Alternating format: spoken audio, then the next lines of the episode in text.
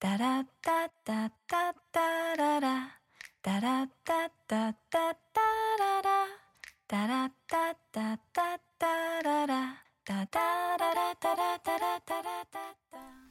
à tous et bienvenue dans un nouvel épisode, ou plutôt un nouveau chapitre, de notre podcast Le Thé Livresque. Le Thé Livresque, c'est Lola et Éline, deux lectrices passionnées qui vous parlent bouquins toutes les 2 semaines et partagent avec vous critiques, coups de cœur et actualités croustillantes. Histoire de préparer le Thé Livresque le plus chaud de France, vous retrouverez aussi lors de chaque épisode le Smart Tea, la chronique spécialisée de Sarah et qui est Smarties. C'est moi, la journaliste de l'équipe. Et parce qu'on n'a pas choisi ce nom au hasard, chaque chapitre se terminera par une petite dégustation de thé pour finir en beauté. Installez-vous confortablement car le thé est maintenant servi.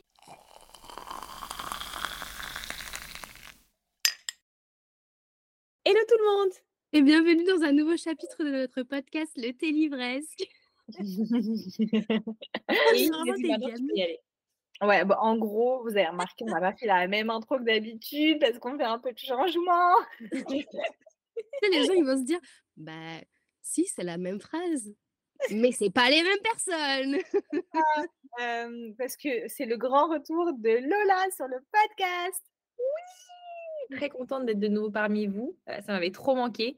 Et du coup, à tout moment, je m'éclipse. Voilà, faut quand même introduire ça. À tout moment, je m'éclipse parce qu'on a des larmes dans la chambre d'à côté. Mais tant qu'il n'y a pas de larmes, je serai parmi vous aujourd'hui. C'est ça. Et puis, on enregistre aussi l'épisode à distance. Donc, si la qualité de son est un peu différente, c'est justement littéralement pour que Lola puisse se mettre en mute et partir au secours de son fils, le pleurnicheur. Pourquoi on se retrouve aujourd'hui, Éline ? On se retrouve aujourd'hui parce que ça fait très longtemps, mais d'ailleurs, j'ai l'impression que c'est l'un des épisodes les plus attendus du podcast. C'est l'épisode sur nos conseils pour commencer la lecture en VO. Alors, nous, on centre l'épisode sur l'anglais, parce que c'est la langue étrangère dans laquelle on lit. Mais franchement, c'est la même chose pour toutes les langues. Hein. Vraiment, je ne vois pas en quoi ça différait d'une langue à l'autre. C'est relativement la même chose. Donc, si je bouffe, c'est l'espagnol, le chinois, le turc, l'arabe, bah, c'est pareil. Mais j'ai envie de dire si, parce que d'une autre langue qui n'a pas la même écriture que la nôtre, enfin, les mêmes lettres et tout, genre, je pense que c'est encore plus compliqué de lire. Ah non, parce que en fait, littéralement, notre premier comment ça s'appelle, conseil, enfin, c'est même pas vraiment un conseil, c'est le truc de base, c'est qu'il faut avoir un bon niveau dans la langue. Bah oui. Tu vois, il n'y a pas de sujet sur le fait que nous, quand on a commencé à lire en anglais, on parlait couramment en anglais. Ou au moins, on pouvait regarder du contenu en anglais. Moi, j'avais carrément fait sauter les sous-titres, mais en réalité, on peut commencer quand on regarde des sous-titres même en anglais. Mais le truc de base, c'est d'avoir un bon niveau. Si vous n'arrivez pas à débiter 2 mots en anglais et que vous ne comprenez pas quand les gens parlent en anglais, ah, les gars, il faut lire en French, là. Vraiment, on ne va pas s'en sortir. Faut lire en French. Ouais, bah, c'est vrai que moi, pour le coup, je sais pas si j'avais un niveau non plus. J'avais un bon niveau, mais j'étais pas genre bilingue courant. J'étais à la fac à cette époque-là, donc j'étais pas genre à mon niveau actuel. Je mettais encore les sous-titres, moi perso. En français ? Non, en anglais. Bah ouais, c'est ça le truc. Ouais. C'est ça. Du coup, bah, on peut partir sur le deuxième conseil qui est relire des livres qu'on connaît déjà. Et ça, je l'introduis parce que c'est littéralement comme ça que moi, j'ai commencé à lire. J'ai lu tous les Harry Potter que j'avais déjà lus, genre 2-3 fois, vu les films. Je connaissais l'histoire par cœur. Et je pense qu'il n'y a pas un truc qui m'a plus aidée que ça. Parce qu'en fait, même quand il y avait des mots que je ne comprenais pas forcément, ou même parfois des mots qui sont un peu particuliers parce qu'ils vont être liés, surtout en fantasy, là je parle, ils vont être liés potentiellement à l'univers dans lequel on est, genre Poudlard, Hogwarts et compagnie. Bah, en fait, ce qui m'a aidé, c'est justement de connaître déjà l'histoire et ça aide à deviner et à pas être H24 sur un dictionnaire ou à chercher des trucs. Tu peux tout de suite te dire, ah, mais c'est peut-être ce truc-là parce que je me rappelle de ça dans le livre ou je me rappelle de ça dans le film. Et du coup, je trouve que ça facilite en tout cas la fluidité de la compréhension de tout ce que tu vas lire. Et moi, je ne pensais pas y arriver aussi bien. J'ai acheté les livres en anglais parce que j'ai trouvé juste beau. Je m'étais dit, viens, on va essayer. Et en fait, ça a complètement bien fonctionné. Donc, relire des livres qu'on connaît déjà. Mais genre, quand je vous dis connaître, ce n'est pas juste tu l'as lu il y a 15 ans et tu as tout oublié. Mais des livres, genre ton livre préféré ou des livres un peu chouchou que tu as déjà lu 2-3 fois. Ou en tout cas récemment, je pense que c'est vraiment le premier truc à avoir en tête pour commencer la lecture en VO. Ouais, je suis d'accord avec toi.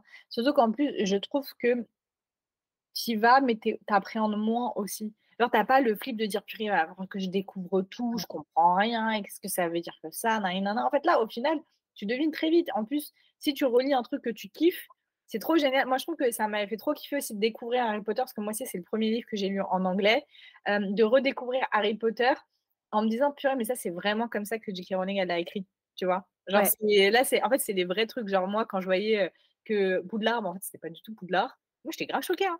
Même les écoles, j'étais grave choquée. Non, j'avoue. Ouais, mais il y a une certaine, en plus, bon, là, c'est pas vraiment un conseil, mais c'est juste, genre, pourquoi, moi, par exemple, je lis en VO, il y a une certaine fierté où tu te dis, genre, je lis la plume de l'auteur ou de l'autrice, quoi. Genre, lis vraiment sa plume, et il n'y a pas ce...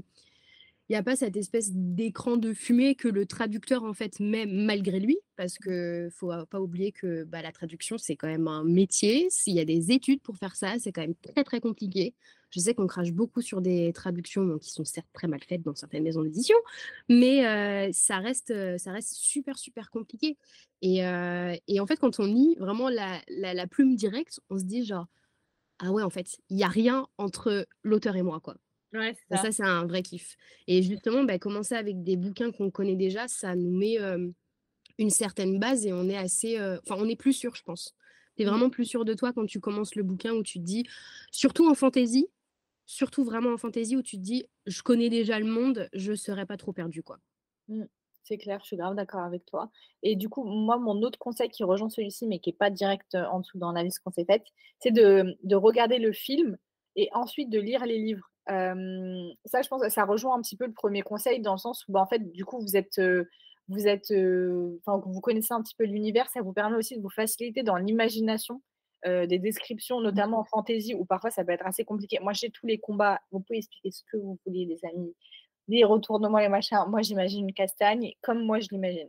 Vraiment, vraiment, tu peux me dire qu'elle se retourne. Si moi, j'ai pas envie qu'elle se retourne, elle se retourne pas. Genre, vraiment, c'est moi qui imagine le combat.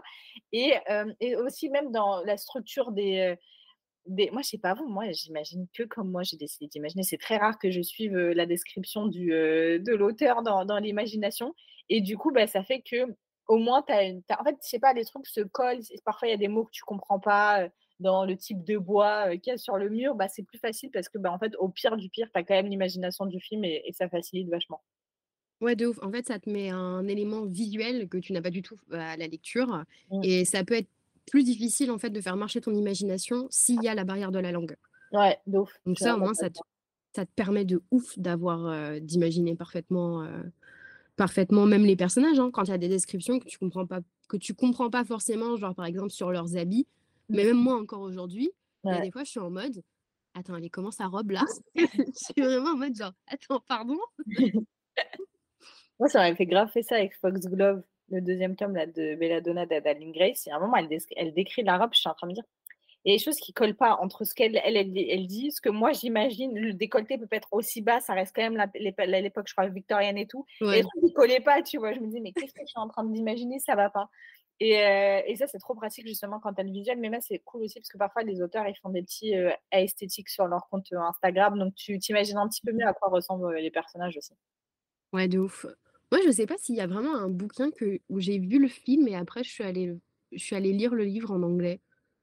Alors, moi, je suis pas forcément allée lire le livre en anglais, mais Hunger Games, c'est le film qui a fait que je suis partie lire les livres. Ah, moi, je pense que j'ai lu les bouquins d'abord, mais je suis pas sûre en fait. Parce que je les ai lus au lycée. Ouais, moi aussi. Quand on était au lycée. Enfin, vous avez un an plus que moi. On était au lycée. Mais d'ailleurs, c'est trop marrant parce que hier, j'ai emprunté le premier tome à la Bibi. Ah ouais, tu as suivi une relecture là? Ouais, en fait, je sais pas, genre, ça y est, depuis que les gens, ils ont mis le passage où Katniss, elle est en train d'hurler aux gens, ils ont bombardé les hôpitaux, nanani, nanana. Votre copine, ça, elle a envie de se faire Hunger Games. Et en plus, surtout que le film sort bientôt, là, c'est quoi le préquel. Donc, j'ai trop envie de m'y replonger et surtout, j'en ai marre de détester Hunger Games parce que j'ai pas aimé un truc qui s'est passé dans le troisième tome. Genre, il s'agirait de faire son deuil des années plus tard. Oh, je sais parfaitement. Je sais parfaitement ce que c'est. On le dira pas du coup, mais je sais parfaitement ce que c'est. Si tu veux, Lola, on te le dira après. Parce que là, Lola fait une tête en mode, je suis pas dans votre délire. Non, mais parce que franchement, plus j'y pense, plus je me dis qu'il faudrait que je les lise. Après, c'est juste que j'ai déjà tellement de choses à lire et que me relancer dans une saga, j'ai genre grave la flemme. Genre Chloé qui me tanne pour que je commence Les Gardiens du Cité Perdu. Il y a 9 tomes qui font genre 800 pages. Enfin, meuf, moi aussi, j'ai trop envie de les lire. Ils sont grave cool, les Gardiens du Cité Perdu. Bah, plus, là, ouais. Woman vient de dire qu'ils l'ont adapté en BD, là. Ah, trop bien. Ouais. Bah, elle a sorti le 9e tome, et en fait, c'est pas le dernier. On pensait que c'est le dernier, mais en fait, tu en auras un 10e, je crois, si j'ai bien compris. Ouais. Ils sont en audio en français. Ah, là, ça peut me permettre de commencer. Mmh. Bon, revenons à nos moutons. Ensuite, autre conseil qu'on s'était dit, c'était de commencer par de la romance ou jeunesse. Mmh. Et ensuite, des one-shots en young adult et fantasy. Jeunesse, j'ai quand même un doute, parce que pour avoir lu du jeunesse en anglais, il y en a certains qui sont pas évidents, mon pote. Hein. Ouais, genre, mais je pense qu'il faut voir Nevermore, ça a abusé du bail, comment c'est dur. Nevermore, il n'est pas évident. Et même, tu sais, les livres trop beaux que j'avais achetés à la bibliothèque, à la librairie Galliani, là, avec des décorations, surtout comme les Nevermore, en fait, qui sont hyper bien décorés sur tout le côté. Oui, des trucs Train of Impossible Places, non? Ah, mais t'es trop forte, parce que j'avais tout dit, ouais. Train of Impossible Places, j'avais complètement... Enfin, il n'était pas évident du tout. Hein. Genre, vraiment, il n'était pas évident.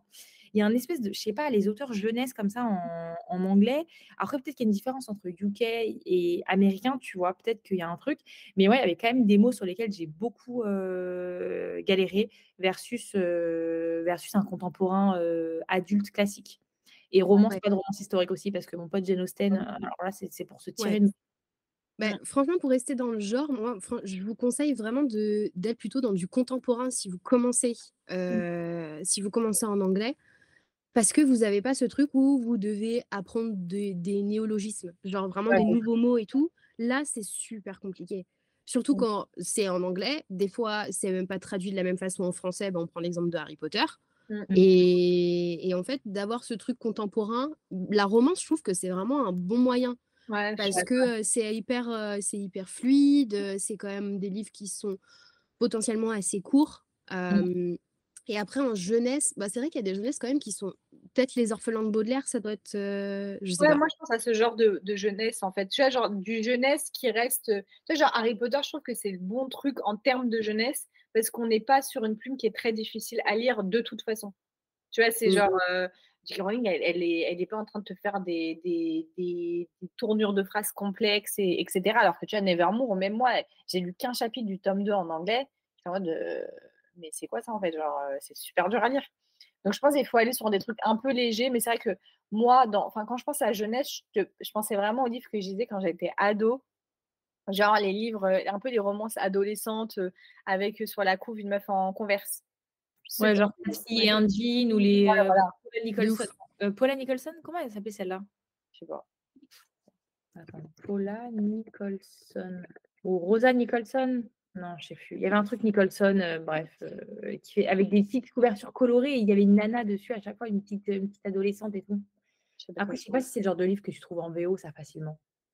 Bah après, je pense que ça se vend toujours. En fait, nous, on lit plus ces livres, donc on a l'impression que ça se voit plus. La dernière fois, je me baladais à la FNAC et je voyais plein de livres. Genre, vraiment, c'était des livres que je lisais moi quand j'étais petite. Et je trouvais ça marrant, en fait, de me dire que, en fait, oui, ils existent toujours. C'est juste que nous, c'est plus dans ces rayons-là, en fait, qu'on traîne, quoi. Ouais, de ouf. Ah, c'était le journal intime de Georgia Nicolson. C'était ça. Ah ben, tu vois, genre le journal intime d'une princesse, Meg Cabot. Je suis sûre que ça, en anglais, ça passerait de ouf. Mais alors, en fantasy, moi, j'ai grave une reco. L'autrice Tricia Levenseller, je trouve qu'elle... Ouais, je pense à elle.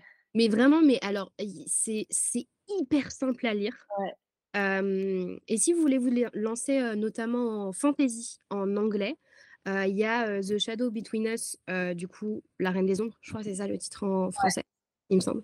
C'est un one-shot, c'est de la fantasy. Ça se lit très facilement, ça fait 300 pages et surtout que c'est des constructions de phrases qui sont pas du tout complexes, c'est pas un vocabulaire complexe non plus. Et sinon il y a la duologie Daughter of the Pirate King, donc La fille du roi pirate, qui a été aussi traduite, mais alors bon, là par contre les traductions sont très très bof en français, donc vraiment je vous encourage à les lire en anglais, mais je trouve que c'est une autrice qui qui est super simple à lire en anglais, notamment si vous commencez, mais encore une fois, si vous avez un bon niveau, bien sûr. Ouais, bien sûr. Ouais, et bien, en fait, tu vois, Meg Cabot, elle a la bonne tranche d'âge, c'est vraiment quand t'es purement une ado. Et une petite ado, genre 13 ans, tu vois. Mm. Et ce moment-là, il y avait un roman qu'elle avait fait avec des sorcières et tout qui s'appelait Jade, je me souviens. Je crois que c'est l'un des livres préférés de ma petite sœur. Genre vraiment, c'était un livre, je me disais, mais qu'est-ce que je suis en train de lire? Qu'est-ce qui se passe? Ça va pas du tout. Ou genre, tu sais, l'époque des Twilight, quoi. Genre ce type de roman un peu d'ado. Je trouve que c'est pas mal en fantaisie. Après, il faut avoir envie de relire ça. On va pas se mentir. Ouais. Moi, quand on relu Twilight, le dernier tome en anglais, pendant le dernier challenge des terreurs, j'étais vraiment en train de me dire, mais ça a si mal vieilli. J'étais tellement déçue. Franchement, j'avais mal au cœur parce que j'aime tellement Twilight. J'étais en train de me dire, mais ça a trop mal vieilli. Genre, c'est pas du tout un livre que je pourrais relire aujourd'hui. C'est pas une saga qu'on peut relire aujourd'hui. Alors que tu vois, je pense que Les Âmes Vagabondes de tous les jours. À n'importe quelle heure, tu relis, tu vois. De ouf. Je le relis. C'est clair. Bah, d'ailleurs, Les Âmes Vagabondes, quelle pépite, vraiment, si vous voulez lire un livre. Après, c'est vraiment un livre. Purée, mais c'est ce livre. Hier, je parlais avec une abonnée qui écoute le podcast. Je crois que je parlais avec Héloïse. Donc, Héloïse, c'est toi. Bisous. Je me disais, ouais, je disais, ouais, il y a un seul livre en SF pour lequel je peux d'aide, et j'ai en train de me dire, mais non, c'est pas Crescent City et tout, mais non, c'est Les Âmes Vagabondes. Ouais, c'est les Moi aussi, c'est le seul que j'aime trop en SF, pareil, genre l'unique qui est le seul. Ouais. Mm. Ensuite, un truc, alors, moi, ça, c'est pour le coup, c'est ce que j'ai fait pour The Cruel Prince, donc le prince cruel de Holly Black. Exactement pareil. En fait, j'ai découvert la saga en français, donc qui venait de sortir chez Rajo, Le Prince Cruel, et ça faisait longtemps que je le voyais passer, on voyait Cardone partout et tout. Je me dis, vas-y, je me chauffe, bim bam boum, je lance le truc. Et il y a un truc, en plus, je prépare un post là-dessus. Holly Black, il n'y a pas à faire des genres de cliffhanger comme ça sur la fin de ses romans. Elle ne veut pas nous laisser le temps de respirer, et après, elle nous laisse en galère. Et moi, j'étais dans un truc, je ne peux pas rester sur cette genre, ce n'est pas possible. Sauf que le deuxième tome n'était pas traduit. Donc, j'ai dit, tant pis, je pars sur la VO et je me la tente. Et c'est vrai que pour le coup, heureusement que j'ai lu le premier tome en VF, parce que Holly Black, c'est pas du tout une autrice que je recommande sur la VO pour commencer, hein, pas du tout. Surtout sur Le Prince Cruel, parce que je trouve qu'il y a trop de vocabulaire du Moyen-Âge. Genre vraiment, je comprends pas pourquoi il y a autant de vocabulaire moyenâgeux dans ce truc. Genre, je cherchais des mots. Moyen-Âge, c'est la faune et la flore. Oui, mais sur Word Référence, il y avait des trucs, c'était très moyenâgeux. Je me rappelle très bien, j'étais là, mais genre, qui utilise ce genre d'utensiles? Genre, ça n'existe plus dans ce monde. Genre, vraiment, j'étais là, quid. Genre, vraiment, quid. Comment tu veux que je sache ce mot? Mais par contre, c'est vrai que j'ai quand même réussi à bien m'en sortir et à enchaîner ensuite le tome 2 et le tome 3, parce que le tome 1 m'a donné un très, très bon contexte et du coup, j'avais beaucoup de références et ça a hyper facilité ma lecture des deux tomes, malgré un anglais que j'ai trouvé très complexe, enfin, à l'époque, en tout cas, que je trouvais complexe quand j'étais dans mes débuts de lecture VO, en tout cas. Mmh. Bah, en fait, c'est exactement ce que je disais à Éline avant de commencer l'épisode. Je lui ai donné exactement le même exemple parce que moi, c'était pareil. J'ai lu le premier tome et puis la suite n'était pas encore sortie. Et justement, je pense que ça vous permet trop de vous mettre à l'anglais quand vous savez que le prochain tome, il n'est pas encore traduit. Ah, de ouf. Parce que vous avez trop envie de savoir la suite. Et ça, c'est exactement ce que tu as dit, Lola. C'est Holly Black, elle est trop forte, en fait, pour faire des cliffhangers de fin de tome. Et du coup, tu es trop en mode, je ne peux pas rester comme ça. Je ne peux pas rester dans l'inconnu, dans le flou. Donc, moi, c'était pareil. J'ai directement téléchargé sur ma Kindle l'e-book du tome 2. Et en fait, j'ai pas eu ce truc où, tu vois, je butais à chaque mot ou à chaque phrase parce qu'en fait, j'avais trop envie de savoir ce qui se passait, quoi. Donc, du coup, j'ai été un peu, genre, entraînée dans ma lecture et ça m'a permis d'avoir une lecture, au final, assez fluide, même si, pour le coup, bah, les tomes 2 et 3 du Prince Cruel, c'était certains de mes bouquins, les premiers VO, peut-être, parce que, après, moi, c'est assez différent, comme j'ai fait des études de lettres. Dans mes études, j'étais obligée de lire en anglais et moi, j'ai commencé avec du Shakespeare. Je ne recommande pas. Pas à faire ça aux gens. Je ne recommande pas. Vraiment, c'est horrible. Surtout que c'est du vieil anglais. Bah oui, le vieil anglais, il est horrible. Moi, j'ai tenté un Dickens. J'ai vraiment littéralement... Je l'ai acheté à New York. J'étais là, oh génial, j'ai un petit Dickens et tout machin. J'ai littéralement ouvert la première page. Je n'ai pas terminé cette page. J'ai dit, mais ce n'est pas possible. C'était pire que Peter Pan. Et Peter Pan, il m'a déjà traumatisée. Ah, c'est grave dur en anglais. Ah ouais, trop dur. Mais ouais, du coup, lire le premier tome en français pour enchaîner la saga. Après, une fois de plus, aussi avoir les tomes du Prince Cruel, ils sont assez courts. Donc, ça s'enchaîne machin. Si vous commencez par lire Crescent City 1 ou 2 là, en français pour lire le 3 en VO, je le recommande moyen. Enfin, voilà. Bah après, ça dépend, tu vois, si tu as quand même un... Parce que je pense qu'il y a des gens qui ont des très bons niveaux en anglais tu vois, qui ont des bonnes notes et peut-être qui ont un niveau genre C1, c'est ça les niveaux en anglais, je crois. T'as rien compris. Franchement, les niveaux. Parfois, les gens disent ouais, mais toi, t'es quel niveau? Je sais pas. A2, A1, C2, C1 et BE. Non, c'est A. Non, c'est A, B et C. Et je crois que C2, c'est le meilleur. C2 ou C3, c'est le meilleur niveau. Ça, c'est quand tu es vraiment bilingue. C2, ouais. Exactement. Mais je pense qu'il y a des gens qui ont quand même des bons niveaux ou qui avaient, tu vois, par exemple, si vous n'avez pas votre niveau, qui avaient des bonnes notes quand ils étaient au lycée ou à la fac et qui juste n'osent pas se lancer en anglais en se disant en fait, même un bouquin de 300 pages, ça reste 300 pages, c'est un truc que j'ai jamais fait, vas-y, ça me fait un petit peu flipper, mais je pense que si vous avez quand même un bon niveau, même pour Crescent City, je trouve que franchement, si tu as lu le tome 1 et le tome 2 et que tu as absolument envie de lire le tome 3, je pense en vrai, il n'y a pas de... Si t'as un bon niveau, t'as déjà tout le monde en tête, en fait. C'est exactement les conseils qu'on a donnés au début. Donc, si t'es vraiment en mode, genre, j'ai besoin d'attendre la traduction, fais-toi plaisir. Lis en VO. Bah, surtout que moi, en plus, dans cet exemple-là, moi, j'ai commencé à lire les 150 pages en français, parce que je ne comprenais rien en anglais. Vraiment, je ne comprenais rien. Je me disais... Oh, mais j'étais déçue. Je me disais, franchement, c'est bon, là, j'envoie de la lecture en anglais tout le temps, tous les mois. Je dis souvent en anglais, je dis 8 en anglais. Il n'y a pas à rien comprendre littéralement au premier chapitre. Genre vraiment, c'était trop difficile. Bah, j'ai commencé en français. Après, au bout de 150 pages, ça m'a saoulée. J'ai switché en anglais. Et franchement, là, après, c'était seamless pour moi. Il n'y avait même pas de sujet. Genre, c'est devenu super facile. Ce qui amène sur l'autre conseil qu'on avait du coup. Oui, et du coup, commencer le livre en français et ensuite switcher en anglais. Surtout pour... En fait, quand tu es habitué à lire en anglais, moi, c'est vrai que la recherche de la plume de l'auteur, c'est vraiment quelque chose qui m'intéresse, même pour des livres qui sont très bien traduits. Genre là, les Gods of Men, franchement, moi, j'ai pas trop de reproches à faire à la traduction. C'est bien, c'est pas mal. Mais c'est vrai que vu que l'audio, je l'écoute en anglais, je vois un peu comment elle change la phrase. Parfois, par exemple, ils vont pas construire le paragraphe de la même manière. Ils vont mettre des trucs un peu au début parce qu'en français, ça a plus de sens d'être expliqué comme ça qu'en anglais. C'est là où, d'ailleurs, je trouve que vraiment Rivka, il fait un super bon taf parce qu'il préserve aussi le français. Ils font pas une traduction littérale qui n'aurait pas de sens. Mais c'est vrai que, du coup, moi, c'est vrai que ça me manque un peu quand même d'avoir la vraie plume de l'autrice. Après, moi, j'ai un truc très simple dans ma vie. Si la couve est plus belle en français qu'en anglais, le livre sera acheté en français quoi qu'il arrive. Il n'y a même pas de sujet. Genre, vraiment, j'en ai rien à faire. Gods of Men, trop moche les couves. En anglais, vraiment, j'ai jamais vu une couve aussi moche de toute ma vie. C'est tellement immonde. Mais en français, franchement, elles sont mimi, donc let's go. Hein. Elle me fume. Un argument juste marketing, quoi. Mais je suis pareil, hein, donc je vais pas... Limite, je vais les acheter en français et je vais les écouter en VO ou les lire sur ma liseuse. Pareil. Littéralement. Non, pareil. Pas de sujet. Je crois d'ailleurs que je l'ai déjà fait dans ma vie.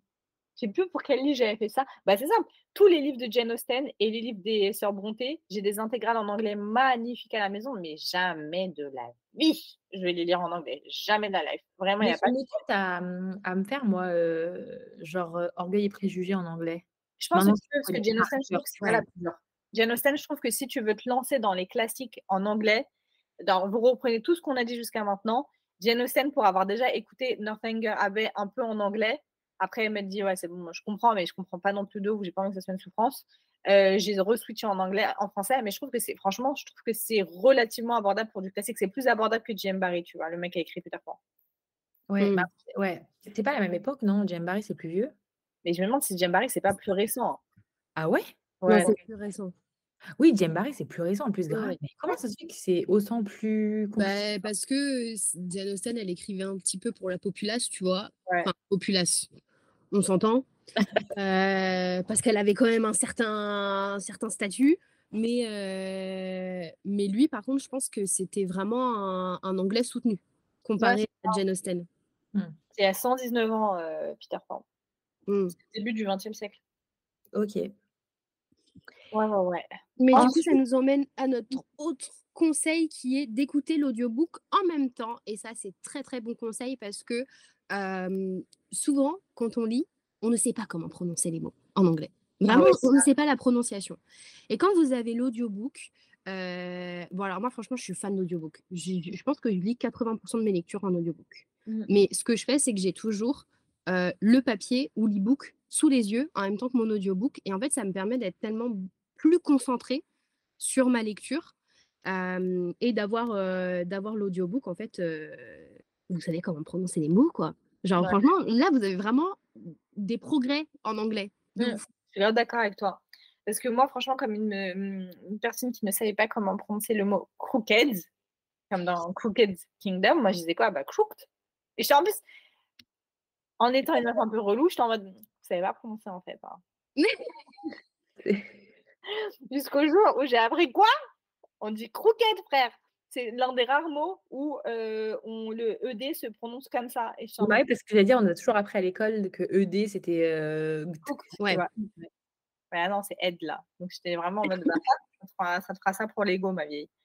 Donc, moi, ouais. j'ai fait Nevermore, pour le coup. Nevermore 2 ou 3, je crois que c'était le 3. Je l'ai découvert en audiobook en même temps qu'en lecture papier. Bon, moi, c'était dans un but de challenge et d'erreur de lire beaucoup plus vite parce que j'étais vraiment un escargot en lecture VO. Je suis vraiment lente. Il fallait que j'aille plus vite. C'est vrai que ça m'aidait à aller plus vite, mais parce que ça m'aidait à mieux comprendre, en fait, à voir. En fait, il y a quand même deux sens qui sont stimulés sur la même chose. Et du coup, le cerveau, il est beaucoup plus concentré. Moi, je trouve qu'en fait, on est beaucoup moins la tête ailleurs, à machin, cela. On est beaucoup plus concentré dans la lecture. Et ça permet, je trouve, un apprentissage et une compréhension, en tout cas, des mots qui est beaucoup plus simple. Et c'est vrai que pour la prononciation, c'est trop bien parce que, bon, elle avait un petit accent sympa. En plus, la lectrice audio de Nevermore, genre, j'aimais trop comment elle parlait. Et du coup, c'est vrai que, genre, j'ai très envie de me faire un Jane Austen avec un accent british, juste pour travailler mon accent british. Genre,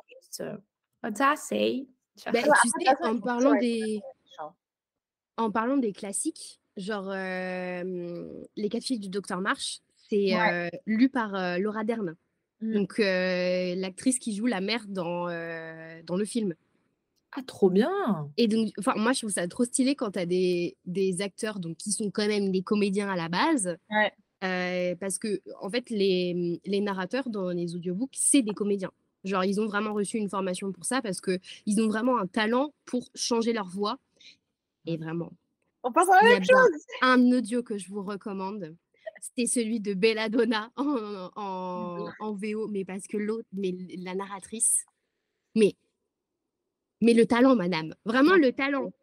Le talent. Genre, elle est incroyable.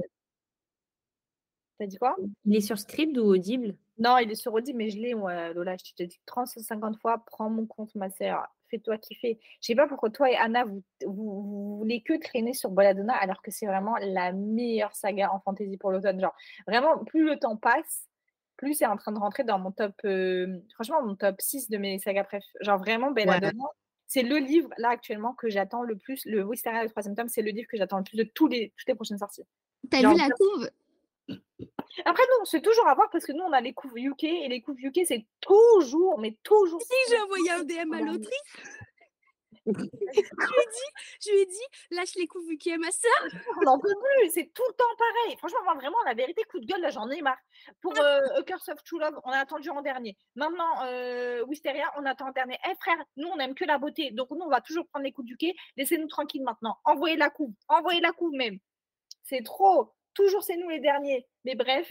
Mais comment ça les derniers? C'est-à-dire qu'elle sort après? Ouais, la couve, c'est toujours celle qui est annoncée, montrée en dernier. Genre après, vraiment, les livres, ils sortent en même temps. Parce que je suis en train de regarder la couve, c'est quoi de Saxus qu'il a fait? Moi, je suis pas très fan. Hein. Non, parce que ça, c'est la couve américaine, frère. Ah, et la couve, c'est la violette, du coup, la UK.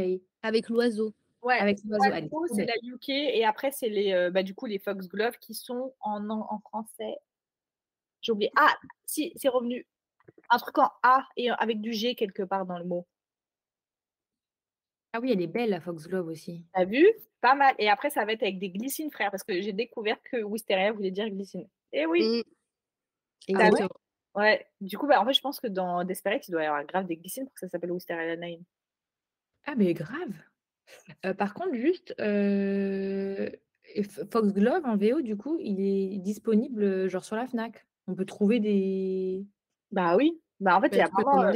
dans ma FNAC, il y a grave des livres en VO. Hein. Genre vraiment, en plus, à un prix qui est relativement correct, à peine 1 ou 2 euros plus cher que Amazon. Hein. Bah là, il est à 19,50 € sur la FNAC. Moi, je crois que j'ai payé 21 € sur Amazon. Ah ouais? Ouais, il était un peu cher à la sortie. Mm. En plus, ils se touchent un peu pour les envoyer, frère. Amazon, là, qui veut le... 20 € sur Amazon. Ouais, tu vois, parfois, c'est moins cher. Après, regarde. Ça a des frais de port maintenant sur Amazon en plus. Bah, ouais. Aussi, hein. Et 3 €, c'est aussi sur la Fnac, je crois. Non. Non ? Non, la Fnac, c'est 0,01 centime la livraison. Ah, ah non, oui, bah non, non. Ah, oui, sur les livres, c'est 3 €. Mais horrible. Bah, toutes, ouais. Toutes les commandes de livres, c'est 3 €. Peut-être si tu ne payes pas 35 balles, tu as 3 € de frais de port. Ce qui fait que moi, là, j'avais, genre, quand j'ai commandé Curse Pot True Love, qui arrive littéralement dans une semaine, vraiment, ils m'ont tendu très très fort l'Amazon. Bah, j'ai pris un autre livre parce que plutôt que de payer juste 3 € de frais de port, j'ai préféré rajouter 17 € à ma commande et prendre un autre livre. En fait, c'est que du business. Non, c'est vraiment clairement dans cette histoire. Tout ça pour dire, lisez Belladonna en audio. Après, voilà. Ça reste quand même un... Enfin, pour le coup, c'est pas quelque chose que je recommanderais vraiment comme première lecture VO, parce que t'es quand même dans un... Comme t'as dit, c'est... Alors, je pense que oui, c'est l'ère victorienne. Donc, t'as quand même un certain phrasé, on va dire, qui est pas non plus giga simple. Et ça reste aussi de la fantaisie. Ouais. Parce que t'as... Enfin, du fantastique, plutôt. Parce que t'as... Parce qu'on est à Londres. On est à Londres ? Non, on n'est pas, pas... Bah non, on n'est pas à Londres, parce qu'on est tout le temps dans la campagne. Attendez, mais on est dans la campagne anglaise à l'ère victorienne dans ce truc. Oui, Lola. Mais pourquoi je ne l'ai pas lu, genre ? C'est parce que tu débarques, frère. Elle veut pas comment. Tu sais, genre vraiment, toi et Anna, vous êtes les deux personnes. Non, mais... Pourquoi elle traîne ? Non, mais pourquoi en plus, ça fait un an, on n'arrête pas d'en parler. Ouais, je sais, mais c'est juste que... Tout moi, je crois. Ok, bah, je vais le commencer incessamment sous peu, quoi. Voilà, très bonne idée. Très, très bonne idée même, je dirais. D'ailleurs, je ne sais pas si toi, Smarty, t'as lu ou pas le premier chapitre de Wisteria ? Non, moi, j'ai pas envie. En fait, j'ai envie de me laisser la surprise complète quand ça sortira. Parce que là, tu vois, si je sais que si je commence le chapitre 1, je vais arriver à la fin du chapitre 1. Je vais avoir le seum. C'est un coup. Je vais avoir le seum. Je vais être en mode genre, par contre, là, Adaline, faut écrire. Ah, c'est ça. Faut écrire vite. Faut vraiment pas s'arrêter, madame. Tu peux dormir si tu veux. Vas-y, mange un peu même. Mais après, faut te ramener. Oui. Ton mari, tes enfants, il n'y a rien. Tu calcules personne. Ton champ, je n'ai même pas envie d'en entendre parler. Et juste, tant qu'on y est, là, c'est beau sous la couverture ou c'est comment sous la jaquette ? En gros, le tome 2, par contre, il faut que tu te presses, à mon avis, pour commander. C'est assez joli. Je te montrerai tout à l'heure si tu veux. Le tome 1, il ne se passe rien sous la couverture. En fait, parce que c'est les premières éditions. Ouais. Tu as un truc embossé que sur les premières éditions. Donc, pour le tome 1, tu ne l'auras pas. Pour le tome 2, peut-être si tu commandes. Moi, après, j'ai les éditions Fairyloot parce que je suis une meuf un peu stylée. Et elles sont trop belles, les éditions Fairyloot. Sous la jaquette, c'est vraiment trop, trop beau. Mais tu as... Par contre, ça, c'est un truc, tu vois, je trouve que sur l'édition US, sous la jaquette, c'est vraiment très, très beau. Incroyable. Mais c'est que sur les premières éditions aussi. Hein. C'est que sur les premières éditions. Donc, tu me trouves. Pourquoi il y a genre des premières éditions, des secondes éditions en fait, hein. Alors, c'est un truc très simple. Ça s'appelle le marketing. Money, money, money. Voilà. Vraiment, il n'y a pas d'autre explication. C'est cocasse venant littéralement de la seule personne dans ce trio qui travaille dans le marketing, hein, d'ailleurs. Donc... Oui, mais elle est fatiguée, là. Elle en a marre de cette vie-là. Alors, ils ne veulent pas penser aux gens qui n'ont juste pas l'oseille pour le sortir à un instant T et genre nous laisser profiter. Genre, je trouve que c'est très injuste, mais c'est pas grave. Tant pis.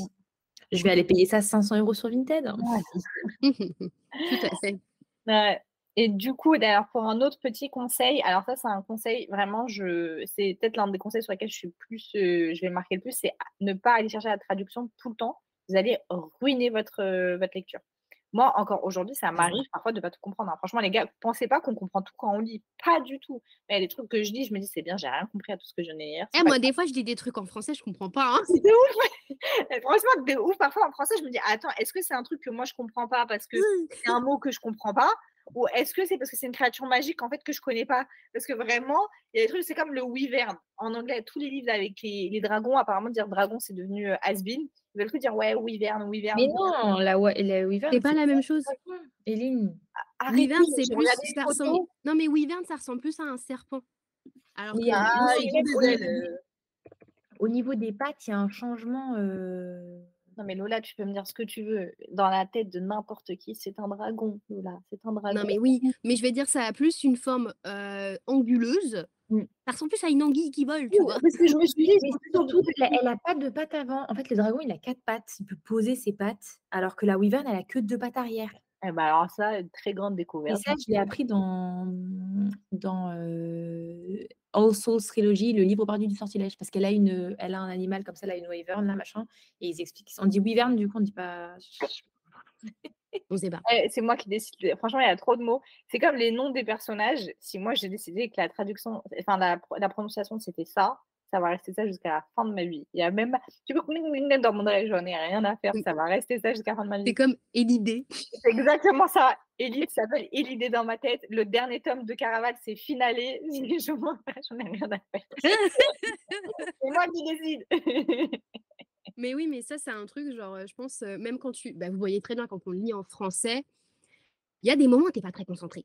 Il y a des moments où, tu sais, tu vas lire sans vraiment lire et tu vas faire « Ah, bon là, je n'étais pas trop concentrée ». Mais en fait, quand tu sautes, genre, juste 2-3 phrases, enfin, sautes tout en les lisant, on se comprend, hein, tu te dis pas, genre, « Ah, vas-y, je vais relire », tu comprends, en fait, avec le contexte. Et ça, c'est un truc, quand tu lis en VO, il ne faut pas chercher... Surtout quand on commence, il ne faut pas chercher à comprendre tous les mots. Avec le contexte, même quand vous ne connaissez pas un mot, vous pouvez deviner sa signification. Ouais, de ouf. Et c'est le contexte vraiment qui joue de prime abord. Mais c'est ce que disait Éline, vraiment, si vous êtes avec votre dictionnaire à côté de vous, ou que vous êtes avec votre téléphone, que vous allez tout le temps chercher sur Word Référence ou sur un dico, franchement, vous allez plomber votre lecture, mais totalement.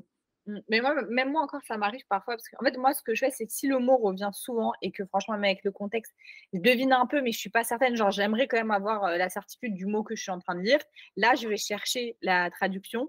Et d'ailleurs, c'est pour ça je crois que c'est Smarty, c'est toi qui as mis le conseil de dire sur ta liseuse ou sur ta tablette, parfois, tu as juste à cliquer sur le mot et après, il y a écrit genre chercher, et là, tu auras la traduction. Et là, c'est trop pratique, notamment si vous vous lancez dans un livre où vous connaissez pas trop.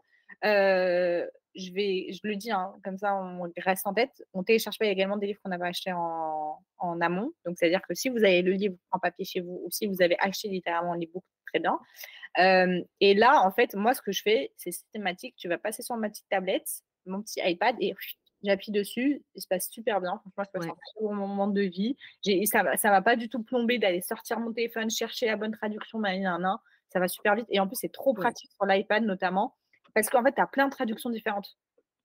Donc là, tu comprends mieux parce que parfois, il y a des mots. En fait, c'est une expression en anglais et parfois, de l'iPad, il n'a pas capté que c'était l'expression que tu recherchais, mais c'était plutôt... Voilà, c'est trop pratique. Et sur liseuse, par contre, moi, j'ai une Kindle, tu vois, et tu peux en fait directement télécharger des dictionnaires. Des dictionnaires en anglais. Et moi, je crois que j'ai le Oxford Dictionary, un truc comme ça.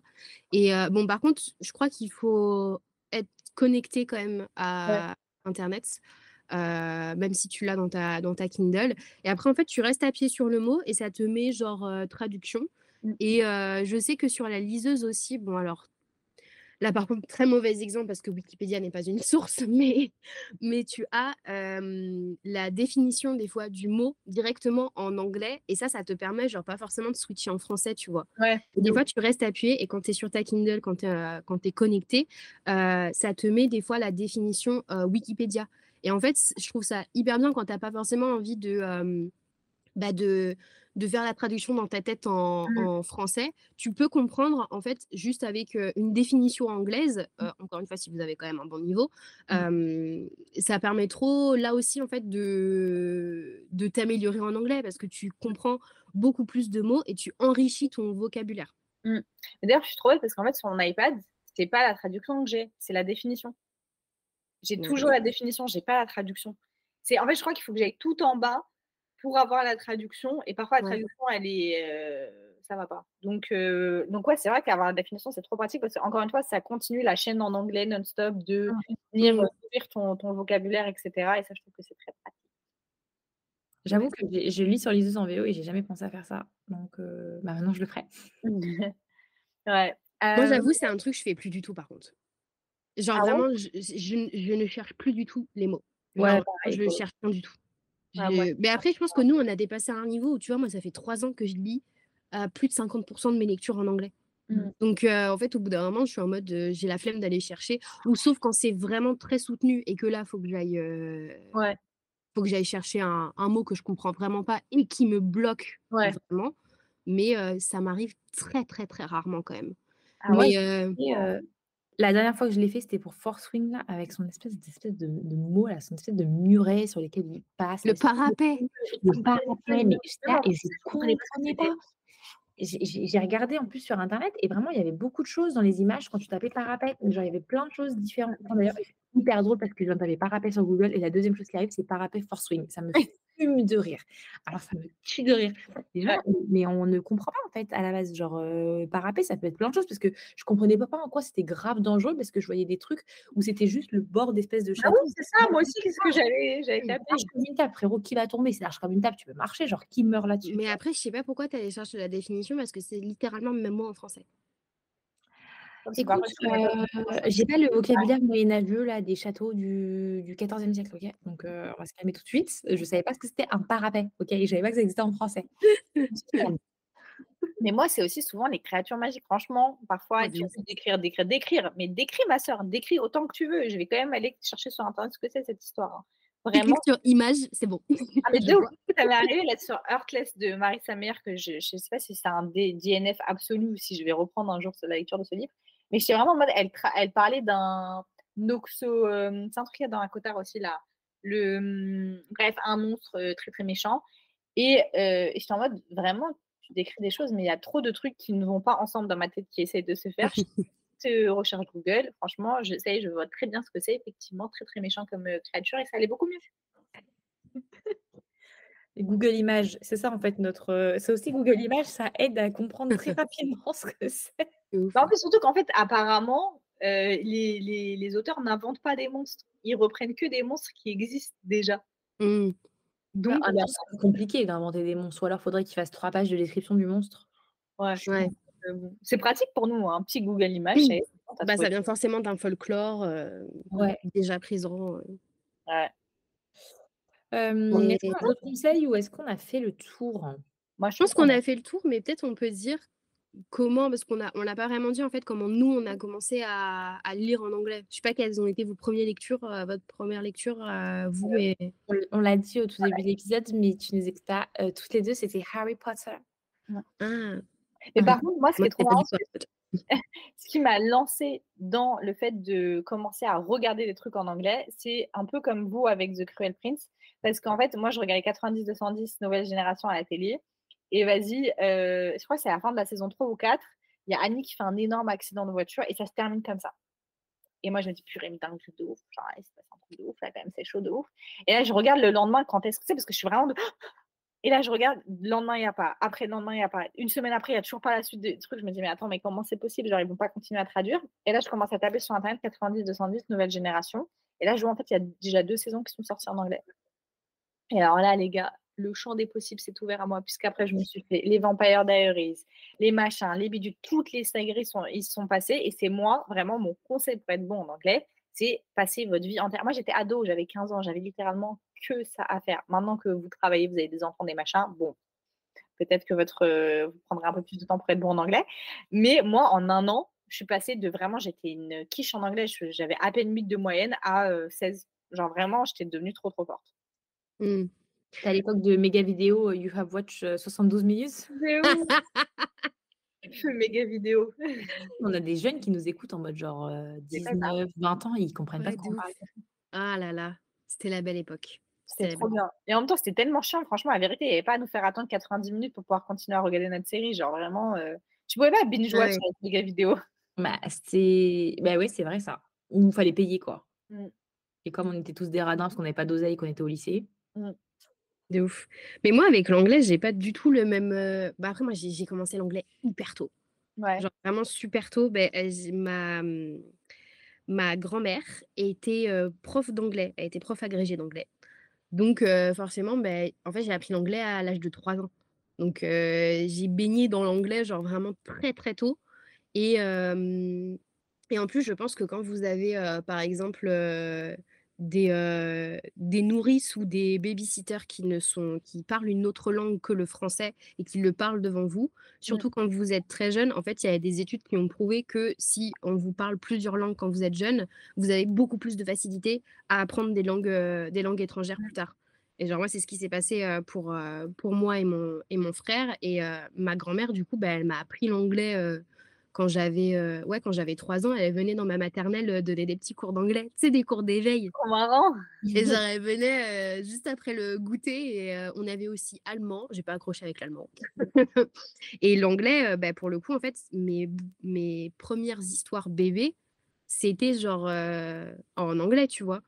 Genre moi toutes les comptines et tout je les avais tout le temps en anglais, donc je parlais anglais à la maison avec ma grand-mère le week-end quand elle me gardait. Et du coup après quand je suis passée, enfin du coup mes premiers bouquins en anglais, si on parle vraiment, c'est genre des bouquins pour bébé, tu vois. Ouais. Mais après quand je suis partie quand j'ai commencé vraiment à lire par moi-même, et là que je me suis vraiment intéressée à la littérature anglaise, ça a été bien plus tard, parce que je suis passée par la fac où forcément là, tu avais les lectures obligatoires en anglais, où ça me saoulait un petit peu. D'ailleurs, j'ai lu Alice au Pays des Merveilles en anglais aussi. Mais ça, c'était... Bah, pour le coup, moi, j'avais l'édition bilingue. Donc, en fait, tu as une page traduite et une page en VO. Donc, en fait, c'était hyper simple. Si tu comprenais pas une phrase, tu regardais genre juste à côté. Ouais. Et ça, c'était assez simple. Et puis comme, tu vois, c'était des bouquins qu'on ne devait pas lire genre en une semaine ou en 2 semaines. C'est vraiment un truc qu'on étudiait pendant tout un semestre. Donc, ouais. Du coup, j'avais du temps, en fait, pour me faire à la littérature, vraiment à la littérature anglaise. Et après, je pense que mes toutes premières lectures, pour mon propre plaisir, c'était vraiment quand j'avais des suites de sagas qui n'étaient pas encore sorties, quoi. Où j'étais en mode, là, il faut vraiment que je lise la suite. Et ça a été le cas pour Le Prince Cruel et pour Throne of Glass. Mais Throne of Glass, pour le coup, j'ai commencé par The Assassin's Blade. Parce que je savais qu'il n'était pas du tout traduit. Et j'étais en mode, il faut que je lise d'abord celui-là. Et après, je lirai la suite. Et j'ai pas lu la suite en français, évidemment. Évidemment, pour les raisons que nous connaissons. Exactement. Ok. Mais d'ailleurs, vrai conseil, c'est de lire aussi des livres bilingues. Je pense que ça peut grave aider. Il y a plein d'éditions bilingues. Bon, après, c'est surtout sur des classiques. Ouais. Mais en vrai, c'est hyper simple parce que, comme je disais, en fait, vous avez une page en anglais et la page est traduite genre juste à côté. Donc, vous avez une double page en français et en anglais. Et ça, c'est trop bien pour commencer. Mais c'est surtout dans les classiques. Hein. Moi, j'ai lu un livre bilingue, mais c'était Gargantua. Et j'avais une page en français et une page en vieux français. C'était dans mes cours de littérature aussi, puisque j'ai fait lettres. Ah, autant j'ai trouvé mes Gargantua, mais autant en vieux français, c'était quelque chose, mon pote. Je me suis dit, mais c'est une autre langue. Hein. Waouh, de ouf. Mais rien que dans If We Were Villains de ML Rio, que j'ai lu là, il n'y a pas longtemps, bah, du coup, en fait, ça se passe dans une école avec des comédiens qui ne travaillent que sur du Shakespeare. Du coup, ces tarés-là, ils passent leur vie à se parler en vers de Shakespeare, genre avec des répliques de ses pièces. Donc, tu es là, tu avais ton anglais classique où, alhamdoulilah, ça va bien, ça y est, tu vois, tu étais à l'aise dans ton anglais, il n'y a pas de sujet. Et puis après, tu commences à te lâcher une petite réplique shakespearienne où tu ne comprends littéralement rien. Genre vraiment rien. Genre vraiment, à la limite, parfois, je sautais les passages que je dis, bon, bah, c'est pour comprendre 2 mots dans la phrase, ça ne me sert à rien, littéralement. Après, bon, ça a vraiment un intérêt parce que tout le but du livre, c'est que les gens sont en train de se transformer dans les personnages qu'ils jouent. Mais j'étais en mode vraiment, bon, bah, on comprend rien. C'est pas encore aujourd'hui qu'on va lire du Shakespeare en anglais, ça, c'est une certitude. Genre vraiment, même en français, on galère. Tu souffres. La vérité, tu souffres. Ah, bah, je veux bien te croire. C'est horrible. Bon, bah, je crois qu'on a fait le tour. Hein. Ouais. Bah, moi, j'ai pas d'autres conseils. Hein. De toute façon, on peut pas vous dire autre chose à part lancez-vous, quoi. Ouais, grave. Je pense qu'il faut pas avoir peur en vrai. C'est un truc, on est souvent retenu en mode ça va nous prendre du temps et tout. Bah, c'est sûr que ta première lecture en anglais va te prendre du temps.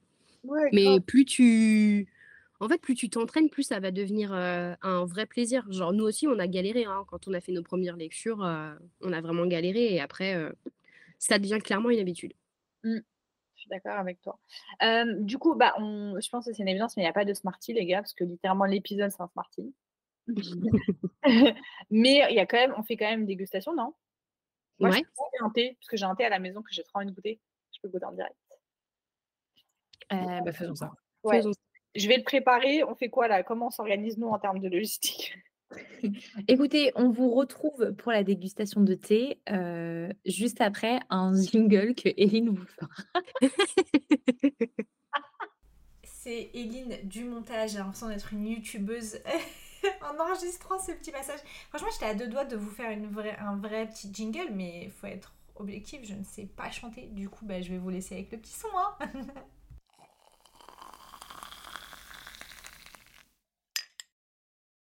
Bon, alors on est ravis de vous retrouver pour la dégustation, notamment parce que vous ne le voyez pas et vous ne le verrez jamais, mais il y a un petit bébé qui est avec nous sur les Google Meet.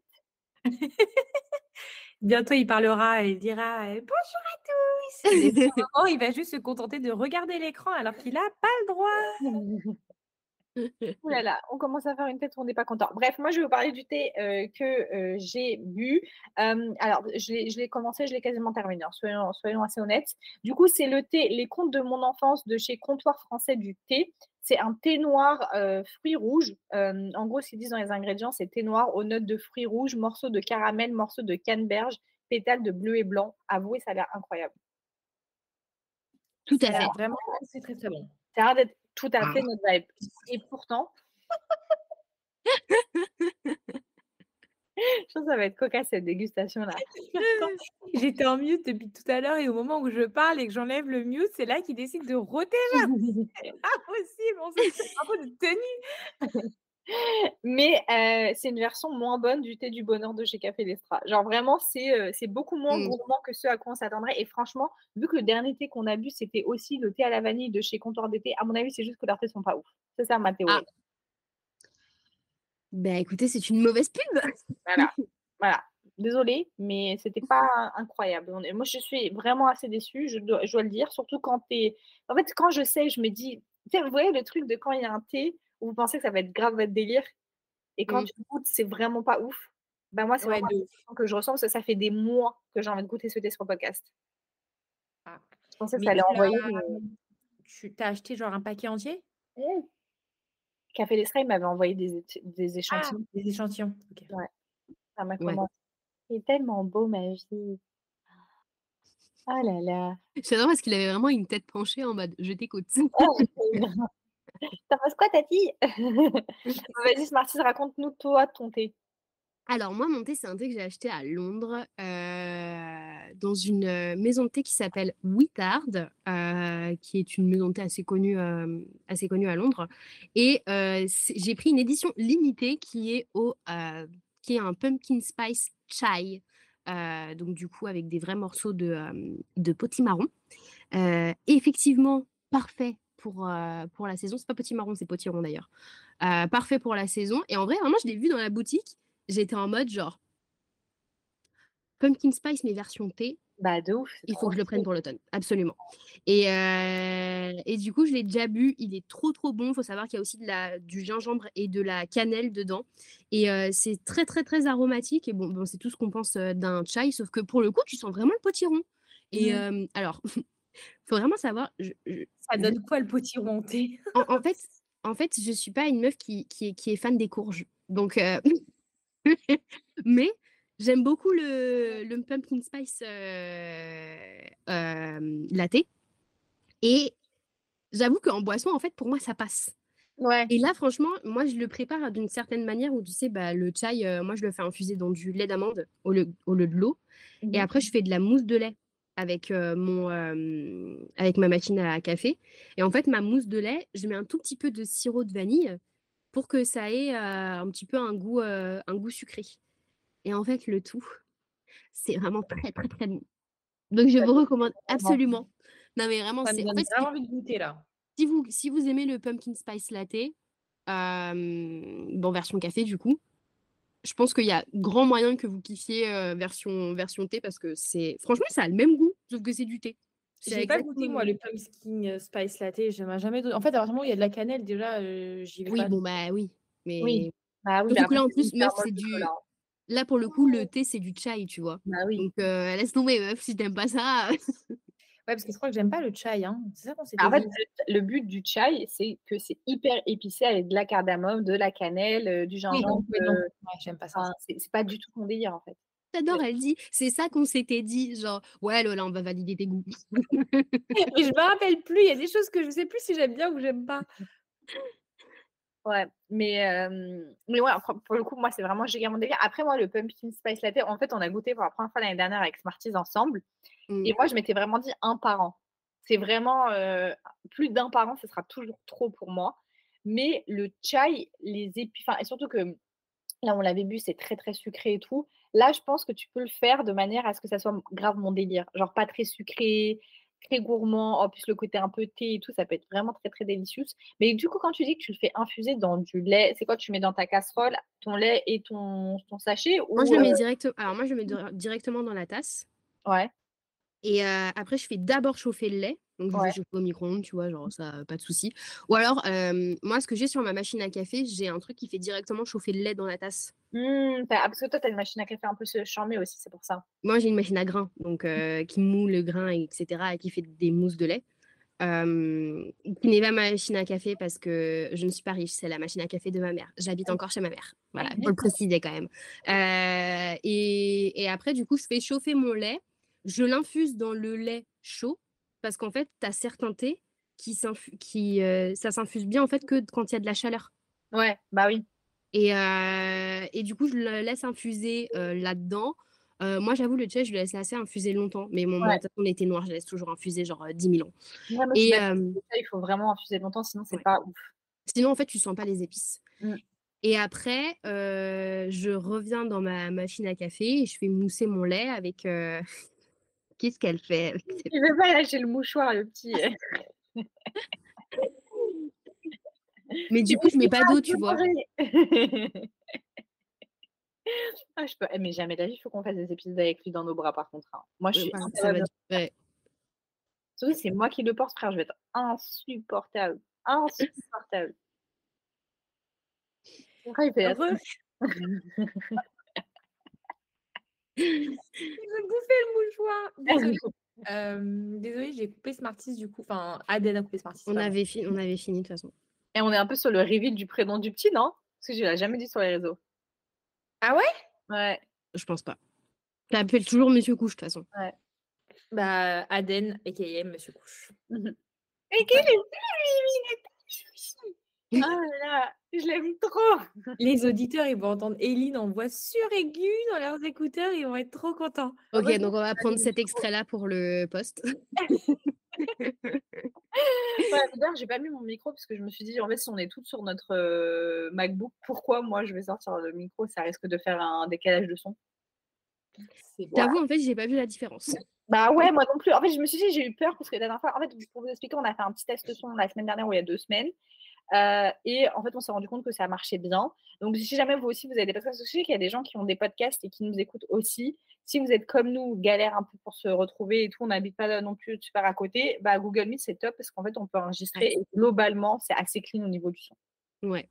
Et si jamais il y en a qui ont des podcasts et qui ont des conseils à nous donner aussi pour enregistrer à distance, n'hésitez pas, mais même si vous êtes juste si vous n'avez pas de podcast et juste en nous écoutant comme ça, s'il y a des trucs que vous aimez pas aussi, au contraire des trucs que vous aimez bien ou que vous ne trouvez pas de différence avec les autres épisodes, n'hésitez pas à nous dire parce que nous, en fait, ça nous permet grave de nous améliorer et de voir là où...